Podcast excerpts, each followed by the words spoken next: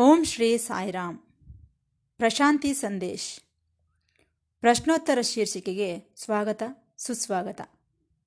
ಎಲ್ಲರಿಗೂ ನಮಸ್ಕಾರ.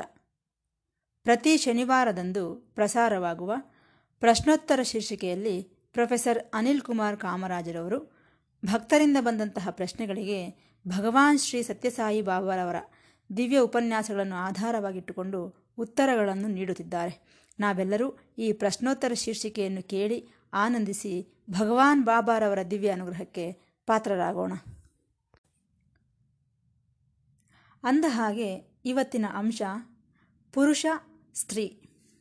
ಪುರುಷ, ಸ್ತ್ರೀ.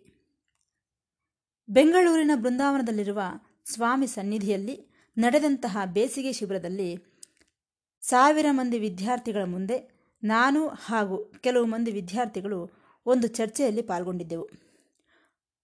ಅದೇನೆಂದರೆ, ಪುರುಷನು ಹೆಚ್ಚ, ಸ್ತ್ರೀ ಹೆಚ್ಚ. ಇಲ್ಲವೇ, ಇವರಿಬ್ಬರಲ್ಲಿ ಯಾರು ಹೆಚ್ಚು ಎಂಬುದರ ಬಗ್ಗೆ ಚರ್ಚೆ ನಡೆಯಿತು. ಕೊನೆಯಲ್ಲಿ ಸ್ವಾಮಿ ತೀರ್ಪನ್ನು ನೀಡಿದರು. ಏನೆಂದು ಗೊತ್ತೇ? ಪುರುಷರಿಗಿಂತಲೂ ಸ್ತ್ರೀಯರೇ ಹೆಚ್ಚು ಎಂದರು. ಅದೇ ರೀತಿ ಇಂತಹ ಇನ್ನೊಂದು ಚರ್ಚೆ ಕೊಡಾಯ್ಕನಲ್ಲಿ ನಡೆಯಿತು. ಅಲ್ಲೂ ಸಹ ಪುರುಷರು ಹೆಚ್ಚ, ಸ್ತ್ರೀಯರು ಹೆಚ್ಚ. ಎಂಬ ಚರ್ಚೆ ನಡೆಯಿತು. ಅಲ್ಲೂ ಸಹ ಸ್ತ್ರೀಯರೇ ಹೆಚ್ಚು ಎಂದು ತೀರ್ಪನ್ನು ನೀಡಿದರು ಸ್ವಾಮಿ. ಆದ್ದರಿಂದ ಇವತ್ತಿನ ಶೀರ್ಷಿಕೆಯಲ್ಲಿ ಸ್ತ್ರೀ ಪುರುಷರ ಬಗ್ಗೆ ಸ್ವಲ್ಪ ಹೊತ್ತು ಚರ್ಚಿಸಿಕೊಳ್ಳೋಣ. ನಿಜ ಹೇಳಬೇಕೆಂದರೆ ಪ್ರೇಮ, ಕರುಣೆ, ದಯೆ, ತ್ಯಾಗ ಇವೆಲ್ಲವೂ ಸ್ತ್ರೀಯಲ್ಲೇ, ಸ್ತ್ರೀಯರಲ್ಲೇ ಹೆಚ್ಚಾಗಿ ಕಂಡುಬರುತ್ತವೆ. ಅದೇ ರೀತಿ ಧೈರ್ಯ, ಸಾಹಸ ಇವೆಲ್ಲ ಪುರುಷ ಲಕ್ಷಣಗಳು. ಆದರೆ ಇದರಲ್ಲಿ ನಾವು ಒಂದು ವಿಚಾರವನ್ನು ಗುರುತಿಸಬೇಕು. ಪುರುಷರಲ್ಲಿ ಈ ಸಾಹಸ, ಧೈರ್ಯ ಎಲ್ಲಿಂದ ಬಂದಿದೆ ಎಂದು ಆಲೋಚಿಸಿದರೆ ಯುದ್ಧದಲ್ಲಿ ಪಾಲ್ಗೊಂಡವರೆಲ್ಲ ಪುರುಷರೇ. ಈ ದಯೆ, ಕರುಣೆ, ಪ್ರೇಮ, ತ್ಯಾಗ ಇವೆಲ್ಲ ಸ್ತ್ರೀಯರಿಗೆ ಹೆಚ್ಚಾಗಿ ಬಂದಿವೆ. ಹೇಗೆ? ಸ್ತ್ರೀಯರು ತಮ್ಮ ಗೃಹಗಳಲ್ಲಿದ್ದು ಪ್ರತಿ ಗೃಹವನ್ನು ಸಹ ಒಂದು ಬೃಂದಾವನದಂತೆ ಬದಲಾಯಿಸುತ್ತಾರೆ. ಸುಂದರವಾದ ಉದ್ಯಾನವನದಂತೆ ಮಾಡುತ್ತಾರೆ ತಮ್ಮ ಗಂಡ ಮಕ್ಕಳೊಂದಿಗೆ. ಆಕೆಯ ಪ್ರಪಂಚವೇ ಬೇರೆ. ಅಲ್ಲಿ ಈ ಯುದ್ಧಗಳು, ಹೋರಾಟಗಳೇನೂ ಇರುವುದಿಲ್ಲ. ನೀವು ನಂಬುತ್ತೀರೋ ಇಲ್ಲವೋ, ಮೂರು ಸಾವಿರ ವರ್ಷಗಳಲ್ಲಿ ಐದು ಸಾವಿರ ಯುದ್ಧಗಳು ನಡೆದಿವೆ. ಎಲ್ಲ ಯುದ್ಧಗಳಲ್ಲೂ ಪುರುಷರೇ ಪಾಲ್ಗೊಂಡಿದ್ದಾರೆ. ಏಕೆಂದರೆ ಈ ಧೈರ್ಯ, ಸಾಹಸ, ಈ ಯುದ್ಧಗಳನ್ನು ಮಾಡುವುದು, ಈ ಲಕ್ಷಣಗಳೆಲ್ಲ ಪುರುಷರಲ್ಲಿರುತ್ತವೆ. ನಿಜ ಹೇಳಬೇಕೆಂದರೆ ಈ ಪುರುಷರು, ಸ್ತ್ರೀಯರು ಇಬ್ಬರೂ ಸಹ ಮೃದುವಾಗಿ ಒಂದು ಗುಲಾಬಿ ಹೂವಿನ ದಳಗಳಂತೆ ಇರಬೇಕಾದ ಅವಶ್ಯಕತೆ ಇದೆ. ಅದೇ ರೀತಿ ಒಂದು ಖಡ್ಗದಂತೆ ಬಹಳ ಗಟ್ಟಿಯಾಗಿ ಇರಬೇಕಾದ ಅವಶ್ಯಕತೆಯೂ ಇದೆ. ಅಂದರೆ ಪ್ರತಿ ಸ್ತ್ರೀ, ಪ್ರತಿ ಪುರುಷನು ಮೃದುವಾಗಿಯೂ ಇರಬೇಕು, ಹಾಗೆ ಕಠಿಣವಾಗಿಯೂ ಇರಬೇಕು. ಸಂದರ್ಭಕ್ಕೆ ತಕ್ಕಂತೆ ಈ ಗುಣಗಳು ಹೊರಬೀಳುತ್ತಿರುತ್ತವೆ. ಇದು ನಾವೆಲ್ಲರೂ ಗಮನಿಸಬೇಕಾದಂತಹ ವಿಚಾರ. ಇಷ್ಟಕ್ಕೂ ಈ ಪುರುಷ, ಸ್ತ್ರೀ ಇಬ್ಬರಿಗೂ ಒಂದೇ ಪ್ರಾಣ. ಒಂದೇ ಸೃಷ್ಟಿಗೆ ಸೇರಿದಂತಹವರು.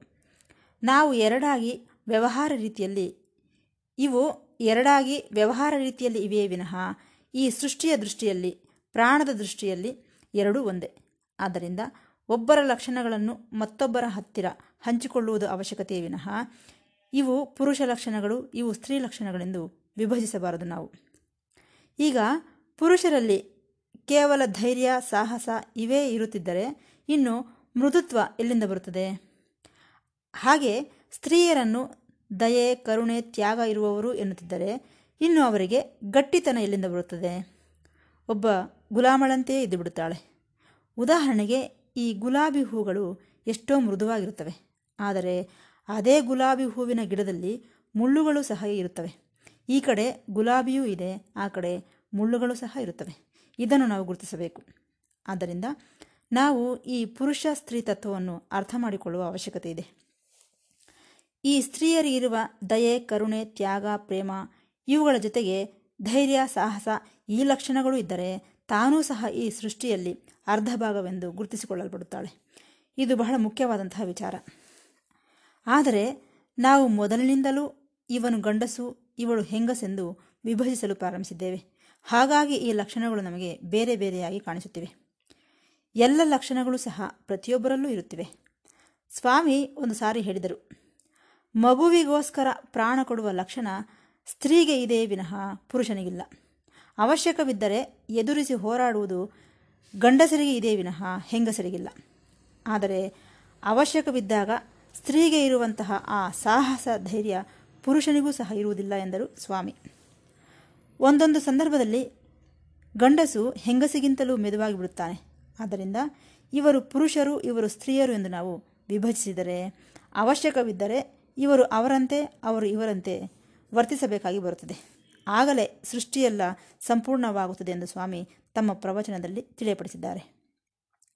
ಆಗ ಈ ವ್ಯತ್ಯಾಸಗಳು ಅದೃಶ್ಯವಾಗಿ ಬಿಡುತ್ತವೆ. ಅಂದರೆ ಸಹಜವಾದ ಗುಣಗಳು ಸಂದರ್ಭಕ್ಕೆ ತಕ್ಕಂತೆ ಹೊರಬೀಳುತ್ತಿರುತ್ತವೆ.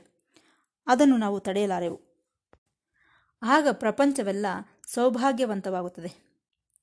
ಸ್ತ್ರೀಯರೆಲ್ಲ ಬಲಹೀನರು, ಅಬಲೆಯರು ಎನ್ನುವುದಕ್ಕೆ ಸಾಧ್ಯವಿಲ್ಲ. ಪುರುಷರೆಲ್ಲ ಬಲವಂತರು, ಧೈರ್ಯಶಾಲಿಗಳು ಎಂದು ಸಹ ಹೇಳಲು ಸಾಧ್ಯವಿಲ್ಲ.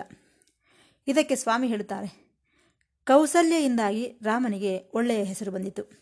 ಈ ಜೀಜಾಬಾಯಿ, ಪುತಲಿಬಾಯಿ ಇವರುಗಳಿಂದ ಗಾಂಧೀಜಿ ಹಾಗೂ ಶಿವಾಜಿಯರಿಗೆ ಒಳ್ಳೆಯ ಹೆಸರು ಬಂದಿತು, ತಾಯಂದಿರಿಂದ.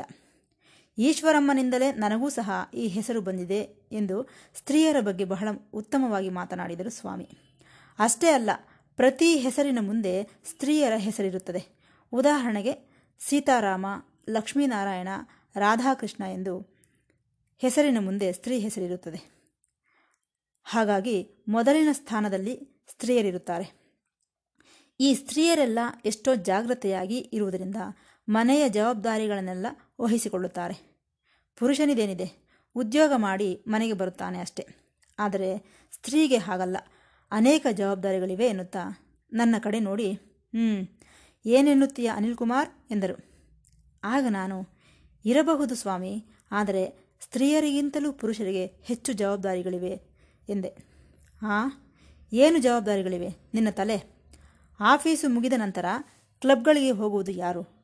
ಮನೆಗೆ ಬಂದ ನಂತರ ಕಾಲುಗಳನ್ನು ಚಾಚಿಕೊಂಡು ಟಿ ವಿ ನೋಡುವುದು ಯಾರು? ಇಸ್ಪೀಟು ಆಡುವುದು ಯಾರು? ಸುಮ್ಮನೆ ಕಾಲು ಕೆರೆಯುತ್ತಾ ಜಗಳವನ್ನು ಮಾಡುವುದು ಯಾರು? ಗಂಡಸರೆ ತಾನೇ ಎನ್ನುತ್ತ ಸ್ವಾಮಿ ನಕ್ಕರು. ಆದ್ದರಿಂದ ನಮಗೆ ಸ್ತ್ರೀ ಪುರುಷರ ಬಗೆಗಿನ ಅವಗಾಹನೆ ಬಹಳ ಸ್ಪಷ್ಟವಾಗಿರಬೇಕೆಂದು ಸ್ವಾಮಿ ಹೇಳುತ್ತಿರುತ್ತಾರೆ. ಇದನ್ನು ನಾವು ಸರಿಯಾಗಿ ಅರ್ಥ ಮಾಡಿಕೊಳ್ಳಬೇಕು. ನಂತರ ಮತ್ತೆ ನಾನು ಹೇಳಿದೆ, ಸ್ವಾಮಿ, ನೀವೇನೋ ವಾದ ಮಾಡುವುದಕ್ಕಾಗಿ ನನ್ನನ್ನು ಇಲ್ಲಿ ಕೂರಿಸಿದ್ದೀರೆಂದು ಹಾಗೆ ಹೇಳಿದೆ ಅಷ್ಟೇ ಸ್ವಾಮಿ. ಆದರೆ ಒಂದು ಮಾತು ಸತ್ಯ ಸ್ವಾಮಿ. ಭಕ್ತಿ ಸ್ತ್ರೀಯರಲ್ಲೇ ಹೆಚ್ಚು. ಇಲ್ಲಿಗೆ ಬಂದಂತಹ ಭಕ್ತರಲ್ಲಿ ಹೆಚ್ಚು ಮಂದಿ ಅವರವರ ಪತ್ನಿಯರ ಮುಖಾಂತರ ನಿಮ್ಮ ಸನ್ನಿಧಿಗೆ ಬಂದಿದ್ದಾರೆ. ಪತ್ನಿಯ ಪ್ರೋತ್ಸಾಹದಿಂದಲೇ ಪತಿ ನಿಮ್ಮ ಸನ್ನಿಧಾನಕ್ಕೆ ಬರುತ್ತಿದ್ದಾರೆ ಸ್ವಾಮಿ ಎಂದೆ. ಹಾಂ, ಅರ್ಥವಾಯಿತಲ್ಲ ನಿನಗೆ ಎಂದು ಹೇಳಿ ನಕ್ಕರು ಸ್ವಾಮಿ. ಭಕ್ತಿ ಸ್ತ್ರೀ, ಜ್ಞಾನ ಪುರುಷ. ಭಕ್ತಿಗೆ ವಿಶ್ವಾಸ ಹೆಚ್ಚು. ನಂಬಿದರೆ ಇನ್ನು ಆ ನಂಬಿಕೆಯಲ್ಲೇ ಇರುತ್ತಾಳೆ ಆ ಸ್ತ್ರೀ. ಆದರೆ ಪುರುಷನು ಹಾಗಲ್ಲ. ಜ್ಞಾನವಲ್ಲವೇ? ಹಾಗಾಗಿ ಇದು ಸರಿಯೇ ತಪ್ಪೇ ಎಂದು ಅನುಮಾನಗಳು ಹೆಚ್ಚಾಗುತ್ತಿರುತ್ತವೆ. ಆತನು ಯಾರೋ ತಿಳಿಯದೇ ಹೋದರೂ ತನ್ನ ಪತಿಗೆ ಬಹಳ ಹತ್ತಿರವಾದ ಸ್ನೇಹಿತನೆಂದು ತಿಳಿದುಕೊಂಡು, ನಾವು ಬಡತನದಲ್ಲಿದ್ದೇವೆ. ನಿನ್ನ ಸ್ನೇಹಿತನನ್ನು ಭೇಟಿಯಾಗಿ. ನಮ್ಮ ಬಡತನ ಹೋಗುತ್ತದೆ. ಎಂದು ಪ್ರೋತ್ಸಾಹಿಸಿದ್ದು ಕುಚೇಲನ ಹೆಂಡತಿ. ಆದರೆ ಕುಚೇಲನು ಮಾತ್ರ, ಹಾಂ, ಎಲ್ಲಿ ಸಾಧ್ಯ? ನನ್ನನ್ನು ಗುರುತಿಸುತ್ತಾನೆಯೇ? ಆತನೀಗ ಮಹಾರಾಜನಾಗಿ ಬಿಟ್ಟಿದ್ದಾನೆ ಎಂದನು ಕುಚೇಲನು. ಆದ್ದರಿಂದ ಗಂಡನಿಗೆ ಹೆಚ್ಚು ಅನುಮಾನಗಳಿರುತ್ತವೆ, ಆದರೆ ಸ್ತ್ರೀ ಹಾಗಲ್ಲ. ಈ ರೀತಿ ಸ್ವಾಮಿ ವಿವರಿಸಿದರು. ಸರಿ, ನಂತರದ ಪ್ರಶ್ನೆಗೆ ಬರೋಣ. ಪ್ರತಿಯೊಬ್ಬರಿಗೂ ಮೂರು ದೇಹಗಳಿರುತ್ತವೆ. ಒಂದನೆಯದು ಸ್ಥೂಲ ದೇಹ.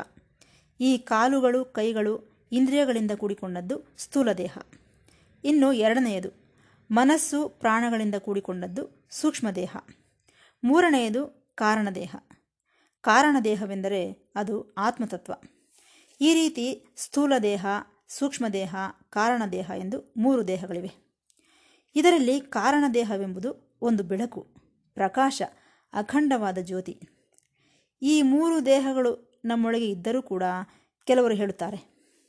ಅವರಷ್ಟಕ್ಕೆ ಅವರಿರಬೇಕು. ಎರಡನೆಯವನೊಂದಿಗೆ ಪ್ರಮೇಯವನ್ನಿಟ್ಟುಕೊಂಡೆಯೋ ಅದು ನರಕ ಎನ್ನುತ್ತಾರೆ. ಏಕೆಂದರೆ ನೀನೊಬ್ಬನೇ ಒಂಟಿಯಾಗಿದ್ದರೆ ನಿಶ್ಶಬ್ದವಾಗಿರಬ, ಇರಬಹುದು.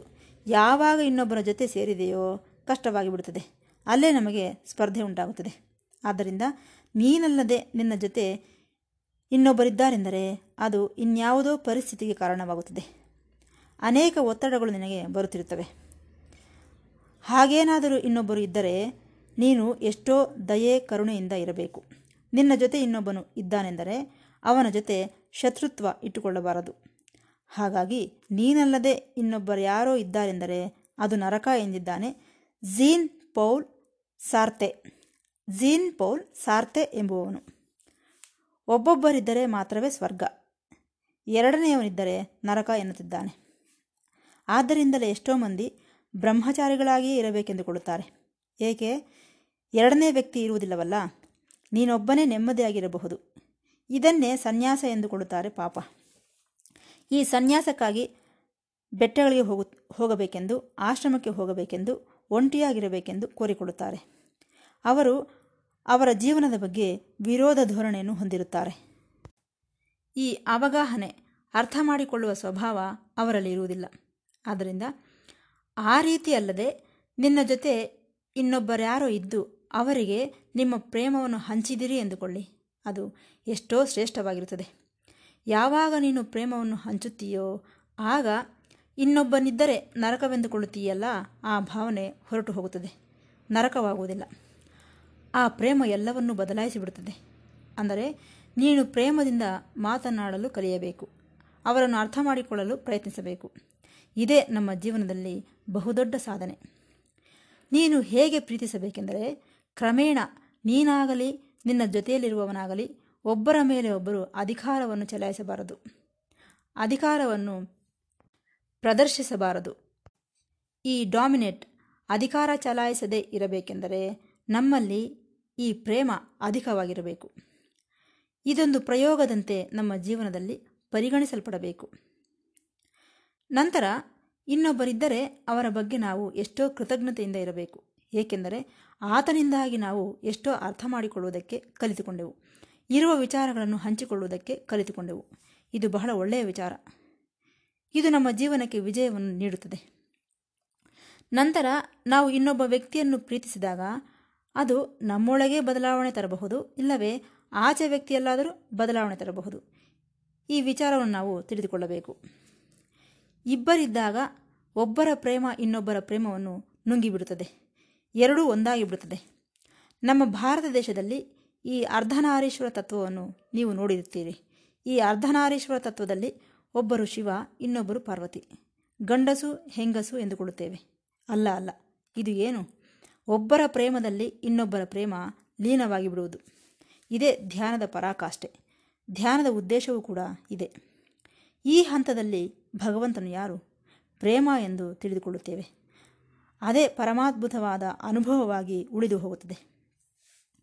ಯುರೋಪ್ನಲ್ಲಿ ಯಥಾಸ್ ಎಂಬ ಪ್ರದೇಶವಿದೆ. ಇಲ್ಲಿ ಬ್ರಹ್ಮಚಾರಿಗಳು ಮಾತ್ರವೇ ಇರುತ್ತಾರೆ. ಮೂರು ಸಾವಿರ ಮಂದಿ ಬ್ರಹ್ಮಚಾರಿಗಳಿರುತ್ತಾರೆ. ಅವರೊಂದಿಗೆ ಯಾರಾದರೂ ಸೇರಿದರೆಂದರೆ ಇನ್ನು ಹೊರಗೆ ಬರುವ ಪ್ರಶ್ನೆಯೇ ಇಲ್ಲ. ಶವ ಹೊರಬರುತ್ತದೆ ಅಷ್ಟೆ. ಒಂಟಿಯಾಗಿ ಕಾಲ ಕಳೆಯಬೇಕಾದದ್ದೇ ಈ ಬ್ರಹ್ಮಚಾರಿಗಳ ಜೊತೆ. ಏನಿದೆ ಅಲ್ಲಿ? ಏನೂ ಇರುವುದಿಲ್ಲ. ಏಕೆಂದರೆ ಅವರಿಗೆ ಈ ಪ್ರೇಮದ ಬಗ್ಗೆ ಗೊತ್ತಿಲ್ಲ. ಅದೇ ರೀತಿ ಈ ಟ್ರಾಪಿಸ್ಟ್ ಮೊನಾಸ್ಟರಿ ಎಂಬ ಆಶ್ರಮವಿದೆ. ಅಲ್ಲಿ ಯಾರೂ ಮಾತನಾಡಬಾರದು. ಮೌನವಾಗಿರಬೇಕು. ಅಷ್ಟಕ್ಕೂ ಮಾತನಾಡಬೇಕೆಂದುಕೊಂಡರೆ ಏಳು ವರ್ಷಕ್ಕೆ ಒಂದು ಸಾರಿ ಮಾತ್ರವೇ ಮಾತನಾಡಬಹುದು. ಒಂದು ಸಾರಿ ಊಹಿಸಿಕೊಳ್ಳಿ. ಅಲ್ಲಿ ಹೇಗಿರುತ್ತದೆ ಎಂದು. ಪ್ರಾಣಾಂತಕವಾಗಿರುತ್ತದೆ. ನಿನಗೇನಾದರೂ ಬೇಕೆಂದು ಕೇಳಿದರೆ ನಿಲ್ಲು, ಏಳು ವರ್ಷದ ನಂತರ ಕೇಳು ಎನ್ನುತ್ತಾರೆ. ಏನಾದರೂ ಸಮಸ್ಯೆಗಳಿವೆ ಎಂದುಕೊಳ್ಳಿ. ನಿಲ್ಲು, ಏಳು ವರ್ಷಗಳ ನಂತರ ಎನ್ನುತ್ತಾರೆ. ಹೀಗಿರುತ್ತದೆ ಅಲ್ಲಿನ ವ್ಯವಹಾರ. ಹಾಗಾಗಿ ಒಂಟಿ ಜೀವನವಿದೆಯಲ್ಲ, ಅದು ಬಹಳ ಭಯಂಕರವಾಗಿರುತ್ತದೆ. ಎರಡನೇ ವ್ಯಕ್ತಿಯ ಜೊತೆ ಕೈಜೋಡಿಸುವುದೇ ನಿಜವಾದ ಜೀವನ. ಏನೋ ಓಡಿ ಹೋಗುವುದಲ್ಲ ಜೀವನವೆಂದರೆ, ಅದು ಹೆದರು ಪುಕ್ಕಲುತನ ಇರುವವರಿಗೆ ಮಾತ್ರವೇ. ಆದ್ದರಿಂದ ಅರ್ಥ ಮಾಡಿಕೊಂಡರೆ ನಮ್ಮ ಜೀವನ ಬದಲಾಗಿಬಿಡುತ್ತದೆ ಅದು ಪ್ರೇಮದ ಪ್ರಭಾವ. ನಿನ್ನ ಪ್ರೇಮ ಆಚೆಯವನಿಗೆ ತಲುಪಲಿಲ್ಲವೆಂದರೆ ಅದಕ್ಕೆ ಅರ್ಥವೇನು? ನಿನ್ನ ಪ್ರೇಮದಲ್ಲಿ ಲೋಪವಿದೆ ಎಂದರ್ಥ. ಸರಿಯಾದ ಸ್ಥಾನದಲ್ಲಿ ಇಲ್ಲ ಎಂದರ್ಥ. ಅರ್ಥ ಮಾಡಿಕೊಳ್ಳುವುದರಲ್ಲಿ ಲೋಪವಿದೆ ಎಂದರ್ಥ. ಅದನ್ನು ನಾವು ಗುರುತಿಸಬೇಕು. ಒಂದು ವೇಳೆ ನಿನ್ನ ಪ್ರೇಮ ಉತ್ತಮ ಸ್ಥಾನದಲ್ಲಿದ್ದಿದ್ದೇ ಆದರೆ, ಹಾಗೆ ಅರ್ಥ ಮಾಡಿಕೊಳ್ಳುವ ಗುಣ ಹೆಚ್ಚಾಗಿದ್ದಿದ್ದೇ ಆದರೆ ಅದು ಎಂತಹವರನ್ನಾದರೂ ಸರಿ ಬದಲಾಯಿಸಿಬಿಡುತ್ತದೆ. ನಮ್ಮ ಪ್ರೇಮ ಪರಿಶುದ್ಧವಾಗಿರಬೇಕು, ನಿಸ್ವಾರ್ಥತೆಯಿಂದ ಕೂಡಿರಬೇಕು, ನಿರಹಂಕಾರದಿಂದ ಇರಬೇಕು, ಬೇರೆಯವರ ಮೇಲೆ ಯಜಮಾನಿಕೆ ಮಾಡುವಂತೆ ಇರಬಾರದು. ಆಗ ನಮಗೆ ಆನಂದವನ್ನು ನೀಡುತ್ತದೆ. ಇತರರ ಕಂಪನಿಯೂ ಸಹ ಸಂತೋಷವಾಗಿರುತ್ತದೆ. ಅವರೊಂದಿಗೆ ಏನಾದರೂ ಹಂಚಿಕೊಳ್ಳಬಹುದು. ಈ ಪ್ರೇಮವೆಂಬುದು ಒಂದು ದೊಡ್ಡ ಮ್ಯಾಜಿಕ್. ಇದನ್ನು ಮೀರಿದ್ದು ಮತ್ತೊಂದಿಲ್ಲ. ಅದು ಬಿಟ್ಟು ಏನೋ ಓಡಿ ಹೋಗುತ್ತೇನೆ ಎಂದುಕೊಂಡರೆ, ಇನ್ನು ನೀನು ಗ್ರಹಿಸುವುದಕ್ಕೇನಿದೆ? ನೀನೇ ಬದಲಾಗಲಿಲ್ಲವೆಂದರೆ ಇನ್ನು ಸಮಾಜವನ್ನು ಹೇಗೆ ಬದಲಾಯಿಸುತ್ತೀಯಾ? ನೀನು ಬದಲಾಗಬೇಕೆಂದರೂ ಇತರರನ್ನು ಬದಲಾಯಿಸಬೇಕೆಂದರೂ ಇನ್ನೊಬ್ಬ ವ್ಯಕ್ತಿ ಇರಲೇಬೇಕು. ಒಂಟಿ ಜೀವನದ ಅವಶ್ಯಕತೆ ಇಲ್ಲ. ಒಂಟಿಯಾಗಿ ಬದುಕಿದರೆ ಅದು ಸಿಂಕ್ ಮುದುರಿ ಹೋಗುತ್ತದೆ. ಆದ್ದರಿಂದ ಪ್ರಾರ್ಥನೆ ಎಂದರೆ ಏನು? ಸಮಸ್ತ ವಿಶ್ವವನ್ನು ಪ್ರೀತಿಸುವುದು. ಎಲ್ಲರನ್ನು ಪ್ರೀತಿಸುವುದು ಅದೇ ಪ್ರಾರ್ಥನೆ. ಅದಕ್ಕಾಗಿಯೇ ಗೌತಮ ಬುದ್ಧನು ಹೇಳುತ್ತಿದ್ದನಂತೆ. ಈ ಬುದ್ಧನ ಆಶ್ರಮದಲ್ಲಿ ಪ್ರತಿದಿನವೂ ಧ್ಯಾನವಿರುತ್ತಿತ್ತು. ಆ ಧ್ಯಾನದ ನಂತರ ಆತನು ಹೇಳುತ್ತಿದ್ದನಂತೆ, ಈ ಧ್ಯಾನದ ನಂತರ ನೀವೆಲ್ಲರೂ ಇಲ್ಲಿಂದ ಹೊರಟು ಹೋಗುತ್ತಿರಲ್ಲವೇ? ಆಗ ನೀವು ಏನು ಮಾಡಬೇಕು? ಎಲ್ಲರ ಕ್ಷೇಮವನ್ನು ಕೋರಿಕೊಳ್ಳಬೇಕು. ನೀನು ಪಡೆದಂತಹ ಈ ಧ್ಯಾನಾನುಭವವನ್ನು ಎಲ್ಲರ ಹತ್ತಿರ ಹಂಚಿಕೊಳ್ಳಬೇಕು. ಈ ಆಶೀರ್ವಾದ ಎಲ್ಲರಿಗೂ ತಲುಪಬೇಕು ಎಂದು ಪ್ರಾರ್ಥಿಸಬೇಕು. ನೋಡಿ, ನಾವೆಲ್ಲರೂ ಸಹ ಸರ್ವೇ ಜನಾಹ ಸುಖಿನೋ ಭವಂತು. ಲೋಕಾ ಸಮಸ್ತ ಸುಖಿನೋ ಭವಂತು ಎಂದು ಪ್ರಾರ್ಥಿಸುತ್ತೇವಲ್ಲವೇ? ಆ ರೀತಿ ನಾವು ಸರ್ವರ ಕ್ಷೇಮಕ್ಕೋಸ್ಕರ ಪ್ರಾರ್ಥಿಸಬೇಕಾದ ಅವಶ್ಯಕತೆ ಇದೆ. ಸರಿ, ಒಂದು ಸಾರಿ ಒಬ್ಬ ಭಕ್ತನು ಬುದ್ಧನ ಹತ್ತಿರಕ್ಕೆ ಬಂದು, ಸ್ವಾಮಿ, ನಾನೊಂದು ವಿಚಾರವನ್ನು ಕೇಳುತ್ತೇನೆ, ಕ್ಷಮಿಸಬೇಕು ಎಂದನು. ಹಾಂ, ಕೇಳು ಎಂದನು ಬುದ್ಧನು. ನನ್ನ ಪ್ರೇಮವನ್ನು ನಾನು ಹಂಚಿ ವಿಶ್ವವ್ಯಾಪಿತ ಮಾಡಬಲ್ಲೆ, ಆದರೆ ನನ್ನ ಪಕ್ಕದ ಮನೆಯವರಿಗೆ ಮಾತ್ರ ಹಂಚಲು ಸಾಧ್ಯವಿಲ್ಲ, ಏನು ಮಾಡುವುದು ಎಂದನು. ಆಗ ಬುದ್ಧನು ನಗುತ್ತಾ, ಓ, ಹೌದಾ? ಹಾಗಾದರೆ ಈ ಪ್ರಪಂಚವನ್ನು ಮರೆತುಬಿಡು. ಮೊದಲು ನಿನ್ನ ಪಕ್ಕದ ಮನೆಯವರನ್ನು ಪ್ರೀತಿಸಲು ಕಲಿತುಕೋ.